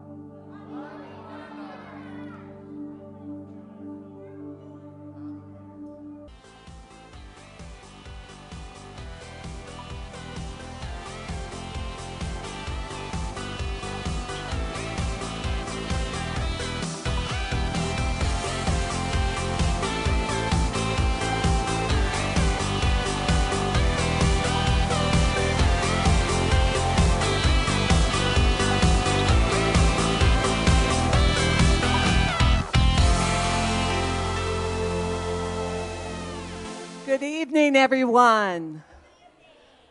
Thank you. That was great. So glad that you're all here this beautiful evening. Cold, but are you all nice and warm and cushiony now? Amen. So great to be in the house of God with your family, isn't it? We are so blessed here at CWI Lancaster and just so grateful to the Lord. I'd like to encourage you tonight in our time of worship with Isaiah 61. Some great promises are in here, and I think God the Father casted a vision about what Jesus would do when he came to the earth in these scriptures. So listen to some of the things that Jesus has done and is doing, present tense for you right now. The Spirit of the Lord is upon me because the Lord has anointed me to preach good tidings to the poor. Good tidings. Everybody say good tidings. Good tidings. That's what the gospel is. He has sent me to heal the brokenhearted, to proclaim liberty to the captives, to open up the prison to those who are bound, to proclaim the acceptable year of the Lord, to comfort all who mourn, to console those who mourn in Zion, to give them beauty for ashes and the oil of joy for mourning, the garment of praise. I love that. The garment of praise for the spirit of heaviness. See, that's an antidote.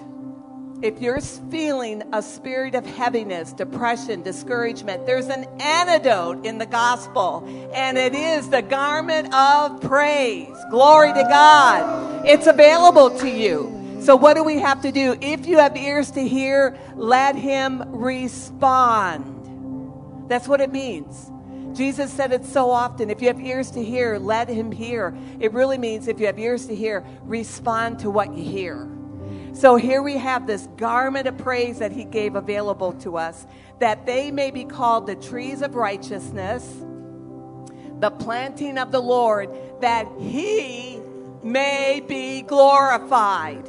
Don't we do all things unto the Lord for his glory and his praise?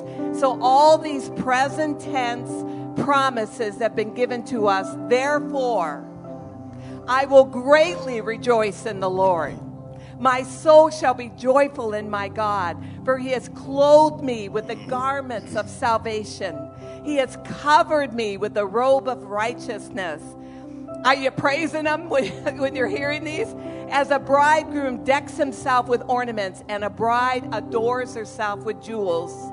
as the earth brings forth its bud, as the garden causes the things that are sown in it to spring forth, so the Lord God will cause righteousness and praise to spring forth before all the nations.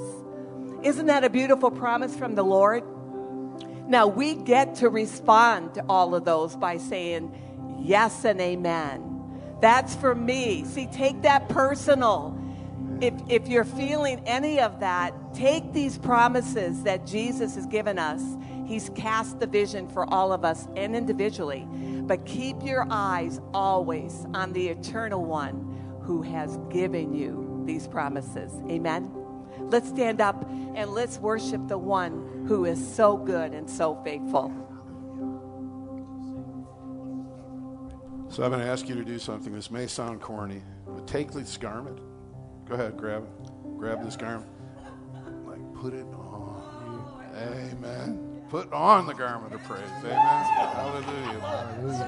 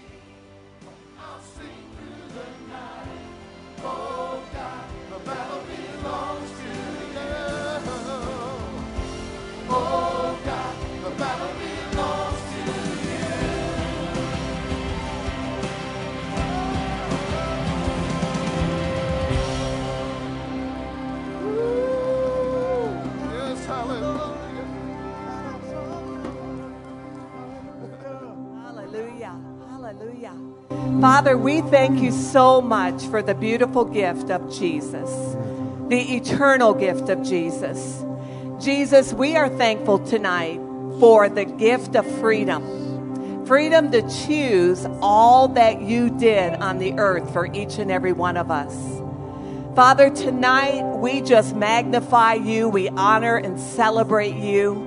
We thank you for the gift of salvation and all the gifts that Jesus gave through his death, his resurrection on the cross, and the ascension into heaven. It was a finished work. Now our part is to respond and choose right. So tonight, Father, take the scales from our eyes, take the hardness off our hearts. Let the word of God penetrate like a laser. And if it brings correction or reproof tonight, help us to grow up individually and help us to grow up as the family of God in this place, willingly taking the correction from you, Jesus, our commander of chief, the word of God, helping us to make any adjustments in our life, because we get to that free will, that choice that Jesus paid a high price for, that we can respond to all that you have for us tonight, Father. So we say yes and amen to you from our hearts. Do your will in us and do your will through us. Let us be an encouragement and a comfort and a love to one another as well. Father, just have your way and your will. Say that, have your way and will in me. Now the Father heard that prayer. So allow him. Just say from your heart, Lord, my heart is your heart, and I'm supple. I'm like clay in your hands tonight. Speak to me. I want to hear your voice. I have questions that I want answered tonight. And expect God, your Father, to give you those answers. Expect him to heal you tonight. Whatever it is, his presence is here for you. So turn to your neighbor and say, I hope you're expecting tonight, because I'm a good receiver. Hallelujah.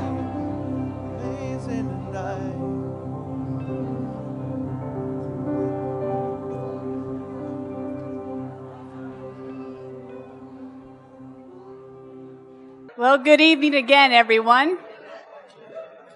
I trust you're glad to be in the house of the Lord, glad to be with other believers tonight. We'd like to welcome you if you're here for the very first time. So could you just raise your hand so we can see who you are, give you a hand clap. Over here we've got Sydney's first cousins with us tonight. He's been here before, but he brought his family. So we're glad to have Jeremy and Melissa with us. That's right. Make them feel welcome. Make them squirm. All right. If you need a cash envelope for your giving, you can raise your hand. If you would like to be receipted and you're giving in cash, that's what that is for. If you're giving by check, you don't need those. If you're giving by credit card, do fill out all of the blanks. That's always helpful. How many know that when you return the tithe, you're hooking up with supernatural help? Isn't that so comforting to know that you're not on your own? You're not dependent upon your own resources. And you know, I was thinking about this, and there are numerous places in the Scripture where the Lord refers to the tithe as the holy portion. It's the holy portion. So then I should view it as holy. It's not just a trivial, oh, you know, whatever, not a big deal, you know, just, no, it's holy to the Lord. And if the offerings and tithes are important to God, then it's important to me. How about you? All right, well, I want to encourage you tonight in, you know, that God is the God of the supernatural, and He can do the impossible. He's brought water from a rock. He's split the Red Sea and had them walk over on dry land. He's kept people alive in famine. He's the God of when there is no way, He makes a way. So I want to read to you out of 1 Kings chapter 17. And we're just going to hear a testimony of what God has done before, because what He's done before, He can do it again. You know, if He, this story that we're going to read about, those people weren't any more special than you and I. And He will do it again for you and I. So in 1 Kings 17, we're going to start in let's see here, verse 7. Let me give some backstory, though. This is in the time of King Ahab, and he was a wicked king. And Elijah had went to King Ahab and just said, hey, you know what? There's not going to be dew or rain until I say from here on out for the next several years. So it's about to get really dry, really crunchy dry. I mean, no dew, no rain. I mean, you know, I'm thinking of grass that, you know, you walk on and it's like crunch, crunch. Anyway, so the Lord says here in verse 2, says, the word of the Lord came to Elijah, leave here, turn eastward and hide in the Cherith ravine. Some translations say the brook Cherith, east of the Jordan, and you will drink from the brook. I have directed the ravens to supply you with food there. Now, in the natural, it seems like it would make more sense to go camp out by the Jordan. That's bigger. There's more water there. But the Lord said, go to this little brook over here. So, you know, it's really important that we don't lean on our own reasoning, our own logic, that we obey the word of the Lord. You know, He's smarter than us, right? Amen. So he did what the Lord told him. That's key. He went there to the Cherith ravine, east of the Jordan, and stayed there. And the ravens brought him bread and meat in the morning and bread and meat in the evening, and he drank from the brook. Verse 7, that's where I had said we were going to start, so... Sometime later, the brook dried up because there had been no rain in the land. Then the word of the Lord came to him. Go at once to Zarephath in the region of Sidon and stay there. I have directed a widow there to supply you with food. This word directed, I looked up that one and where he says I've directed the ravens. It's the same word, and it means to command, to give orders to. So, you know, this, sometimes you get when you, I don't know, maybe I'm the only one, but you read this story or remember this story and you think, oh, you know, this, here comes Elijah and this woman's out there and it was a surprise. It wasn't. It says the Lord said he directed her. So this wasn't necessarily a surprise when she encountered Elijah. So there she was gathering sticks, and he called out to her and asked, would you bring a little water in a jar so I could have a drink? So, okay. So as she was going to get it, then he says, and bring me a piece of bread. Wait a minute. This is famine. You're going to ask a widow in the middle of famine who also has a son to give you food? Wow. And she said, "As surely as the Lord your God lives," she replied, "I don't have any bread, only a handful of flour in a jar and a little olive oil in a jug. I'm gathering a few sticks to take home and make a meal for myself and my son that we may eat it and die." She ain't in a whole lot of faith there. But anyway, Elijah said to her, "Don't be afraid." See, you know, right before a miracle, often you times, well, first of all, for there to be a miracle, you need to be up against something pretty big. There needs to be an obstacle you can't overcome on your own. That's where she was. And so you often have opportunity to fear because you got to step out and believe God. Take him at his word. So he says, "Go, don't be afraid. Go home, do as you have said, but first make a small loaf of bread for me from what you have and bring it to me, and then make something for yourself and your son. For this is what the Lord, the God of Israel, says, the jar of flour will not be used up, and the jug of oil will not run dry until the day the Lord sends rain on the land." So she went away and did as Elijah had told her. So there was food every day for Elijah and for the woman and her family. For the jar of flour is not used up, and the jug of oil did not run dry, in keeping with the word of the Lord spoken by Elijah. So she had opportunity to lean on reason and logic, even after this, even after the Lord had directed her, even after she could have said, "You know what? This is crazy. I can't give away my last." But she could either yield to fear or trust God, yield to fear or trust the promise. She chose right. And did God keep his word to her? Yes, he did. Because he's not subject to natural circumstances. He can bring your supernatural provision. So if you're needing supernatural provision, you know, God doesn't love them any more than he loves you. And how many know, last week in Psalms 33 we read that his eye is on those that fear him. It says, "The eyes of the Lord are on those that fear him and are trusting in his unfailing love, his goodness to deliver them and provide for them." That's a little bit of a paraphrase on the last part. I think it says, "Deliver them from death and provide in famine." But he is looking at you and I. Are we trusting him? Do you fear him? Are you looking to him? That pleases him. So that's what we want to do as we return the tithe. Just remember that he's our provider and he wants to provide for you. So let's pray. Lord, we're so grateful to you tonight that you love us and that you've promised to provide for us. We thank you, Lord, that you are the provider. You are the source, and we don't have to worry and stress and fume and all of that. We can count on you to keep your word. So I thank you for the promise you've made to the tither. I thank you that every need is met in this house. And I thank you, Lord, if there's anybody here that is especially needing supernatural provision in a speedy way, Lord, that you send the answer to them, that you bring it to them, that it's on the way right now. And we give you thanks for it in the name of Jesus. And amen.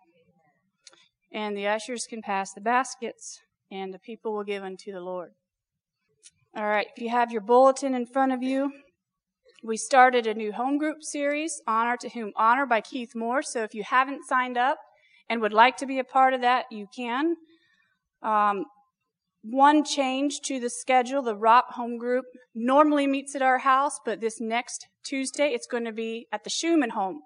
So you want to reach out to Josh and Elisha if you don't have their address. The Cup of Joe meeting is Monday, February 7th. I think we've been talking about that. That's the Gale brothers running for governor and the U.S. Senate.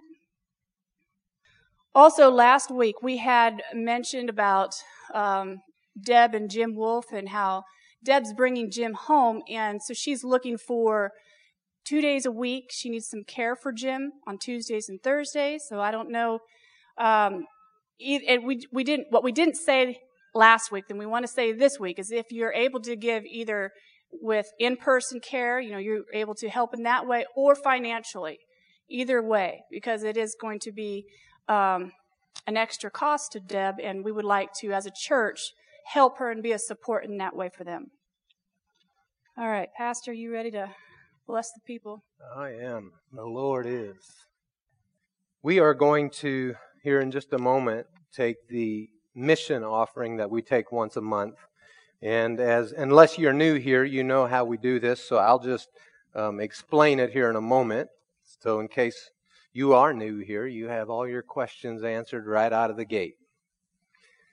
If you need an envelope for your mission giving, just raise your hand. The ushers will bring one to you, providing we still have ushers in the room. And what we like to do here is once a month we take an offering that is what we call the mission offering. And I mean, honestly, money comes in almost every weekend towards that. But we make a collective effort on that particular weekend to lay aside and be ready when that weekend comes to give into. If you look up on the wall and you see all these flags, many of these places are places where we have ongoing support happening.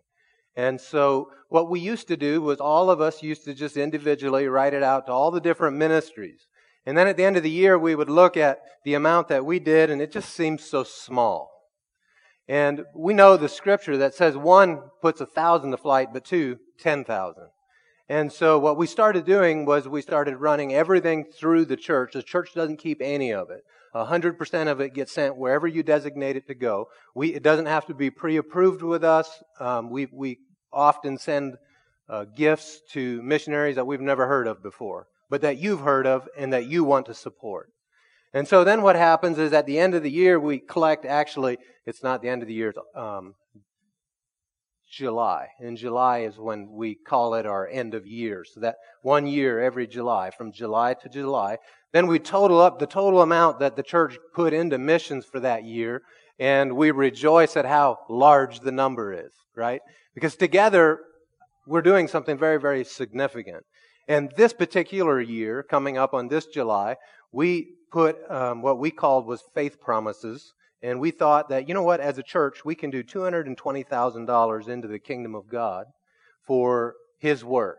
And so that's what we have been aiming towards. And come July, we'll give a report on where we are, and we'll have you guys come up with a new number of what we're going to believe God for and do by faith.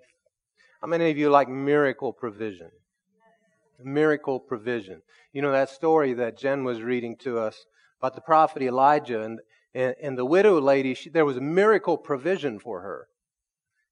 But if you go on and you read that story, she reaped a whole lot more than just financial provision. The first account of someone being raised from the dead happens to her son. Her son gets sick and dies. And the prophet Elijah prays 3 times for him. And there's a lesson right there. He didn't give up on the first time. Prays 3 times for him and raises him from the dead. And that's the first account of someone being raised from the dead in Scripture. And if, it's good to see both sides of the miracle. She sowed what she had, and the Lord provided for her financially, but it wasn't just finances where she reaped, right? It was life for her child. And so let's put our faith, as we put money into the work that goes all around the world, let's put our faith that the Lord is going to empower us to do more, that what we do, where we sow finances, that it's actually accomplishing His will and purpose where it goes, that all those different ministries have the wisdom of God in them on how to move forward, how to do things. We have a, speaking of which, these ministries, we have a new letter from the Mills in Turkey. You can pick that up in the lobby. Some great things happening there, as well as there's a great report out of Kurdistan, Iraq, of all the different things that we have been a part of and that people are being encountered and changed. And just today in the mail, I got a thank you card from Children's Rescue Initiative, and I wanted to just read it to you because often I'm seeing the thank you cards, but you're not, right? And so I like to share these with you from time to time. It says, Dear Church of the Word International, we just wanted to say a quick thank you for donating to Children's Rescue Initiative. The holidays can be a time of joy or a time of sorrow for many. Excuse me. But we know for our rescued children, there's no greater joy than celebrating the holidays in freedom. When asked what he wants to be when he grows up, one of our rescued children responded that he simply wants to be a good man. You've given him that gift, and for that, we are forever thankful. We hope you have a happy new year, the CRI team. So you guys are making significant difference in people's lives. All right, take a hold of whatever you are planning on putting into the kingdom tonight, and let's pray over it and declare some things. Father, I thank you that you watch over your word to perform it, and that you said as we sow, we would reap. And so, Father, we're expecting that we'll reap a harvest on what we sow tonight so that we can do more for your kingdom. Father, I ask you to empower us, give us the ability, give us streams of income that we can bless you, work with you, accomplish all that you have called us to do in this time, in this place, in this season. Father, we know that we've been put here for this time in history. And Lord, we call forth your blessing upon those that are receiving these gifts, that they would, their heart would be open, that those ministering your love around the world, that you would just stretch out your hand to perform signs and wonders and confirm your gospel as it's preached. Encourage each one that's been laying down their life in the field, Father. Strengthen them. Cause them to be full of your word, full of strength, full of vision. Supply their every need in Jesus' name, and amen. You know, it's good to be on the receiving end of a miracle, but how many know it's also more amazing to be on the giving end of the miracle? You know, Jesus said it's more blessed to give than to receive. And some of these people around the world, they are believing God, just straight up saying, Lord, in the natural, this isn't possible. How are we going to raise, you know, $170,000? To help these camps, and then just like that, most of it gets raised. See, being on the miracle end of it, you helping to cause it to come to pass, is something that ought to give you great joy. We are celebrating the season with Josh and Lou. Where is Josh and Lou?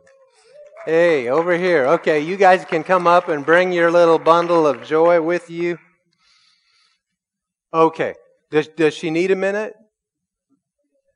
Okay, you go find her, and if she's able, you bring them both. If not, we'll wait until later in the service.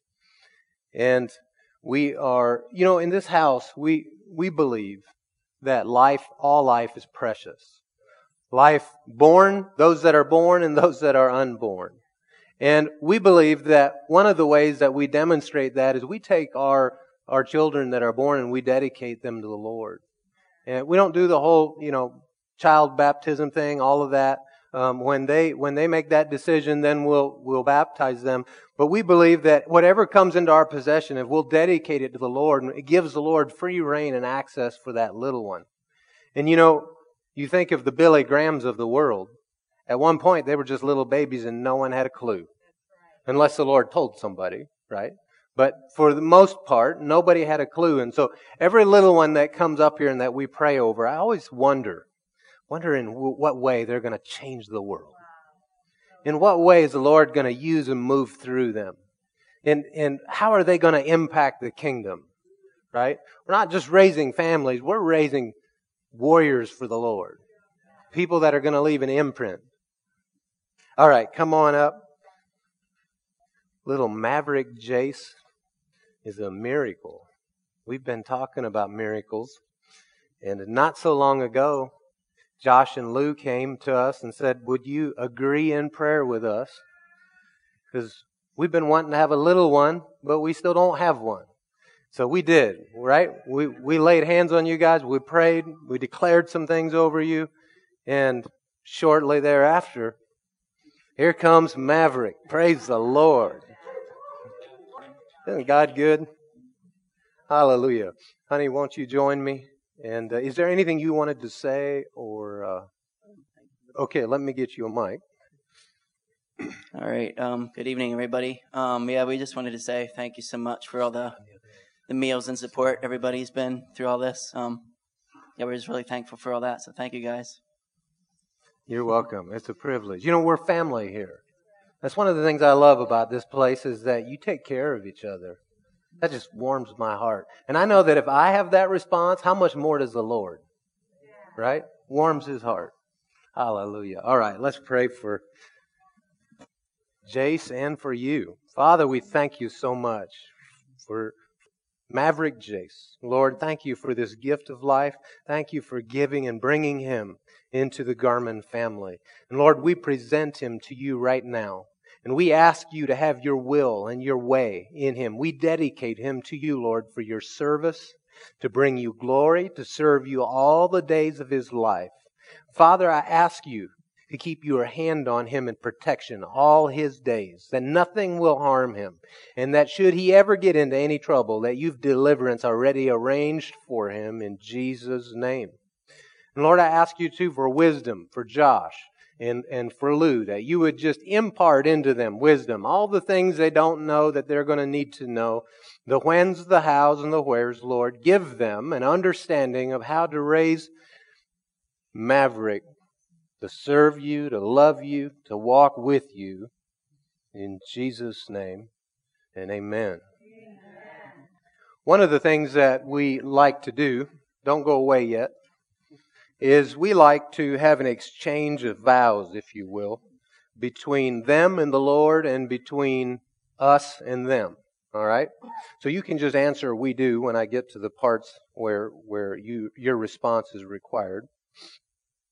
So Josh and Lou, do you desire that your child will grow in the fear and admonition of the Lord, and do you promise to provide for Maverick a Christian home where God is honored and His Word is taught?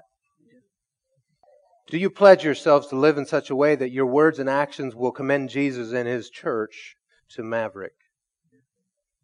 Do you promise that you will be a spiritual guide for Maverick, praying and watching for the day when he will be ready to receive Christ as his personal Lord and Savior?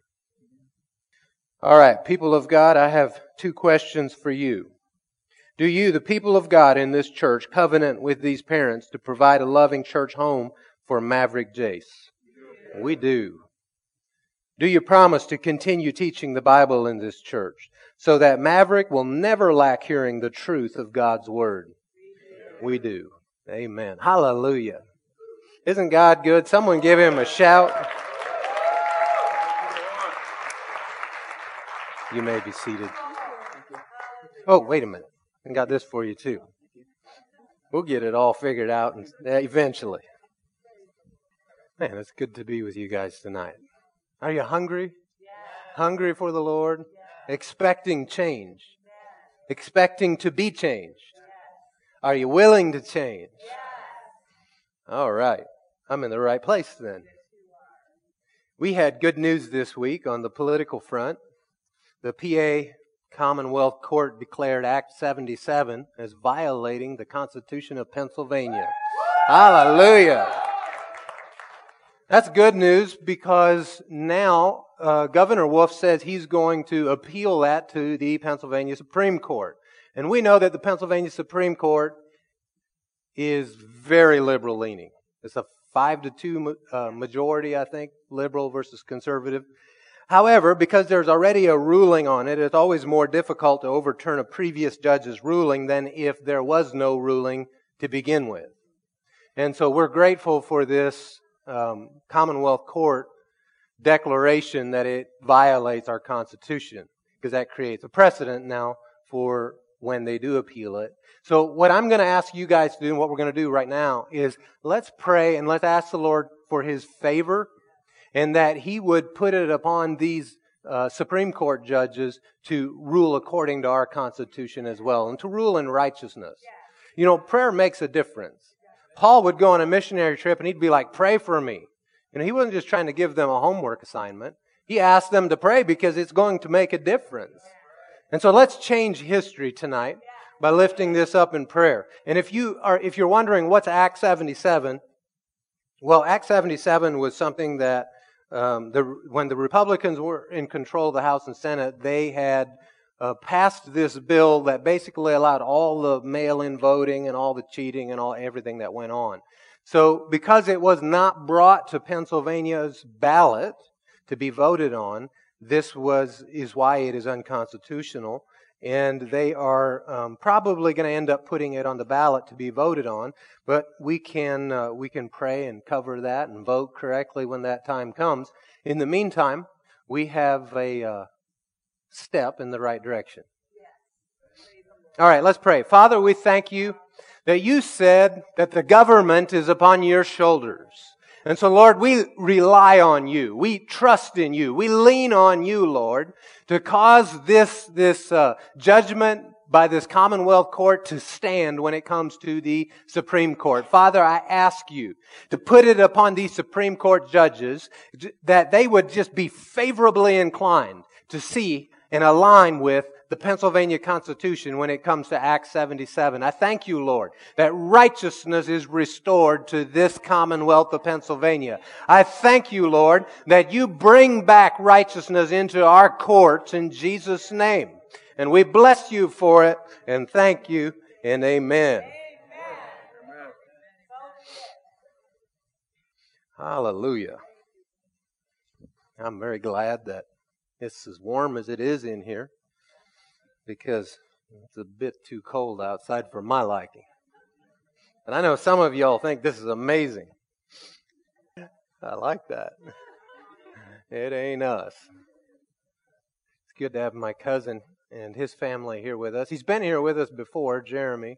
But last time he was here, he looked like he was with the ZZ Top band with his long beard. So if you remember someone that came in like that, that's him. He just looks a little differently now.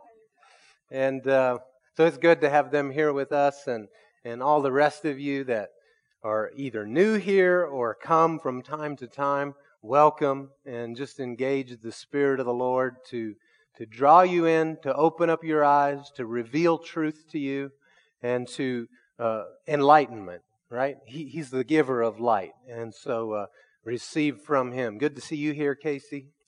Welcome.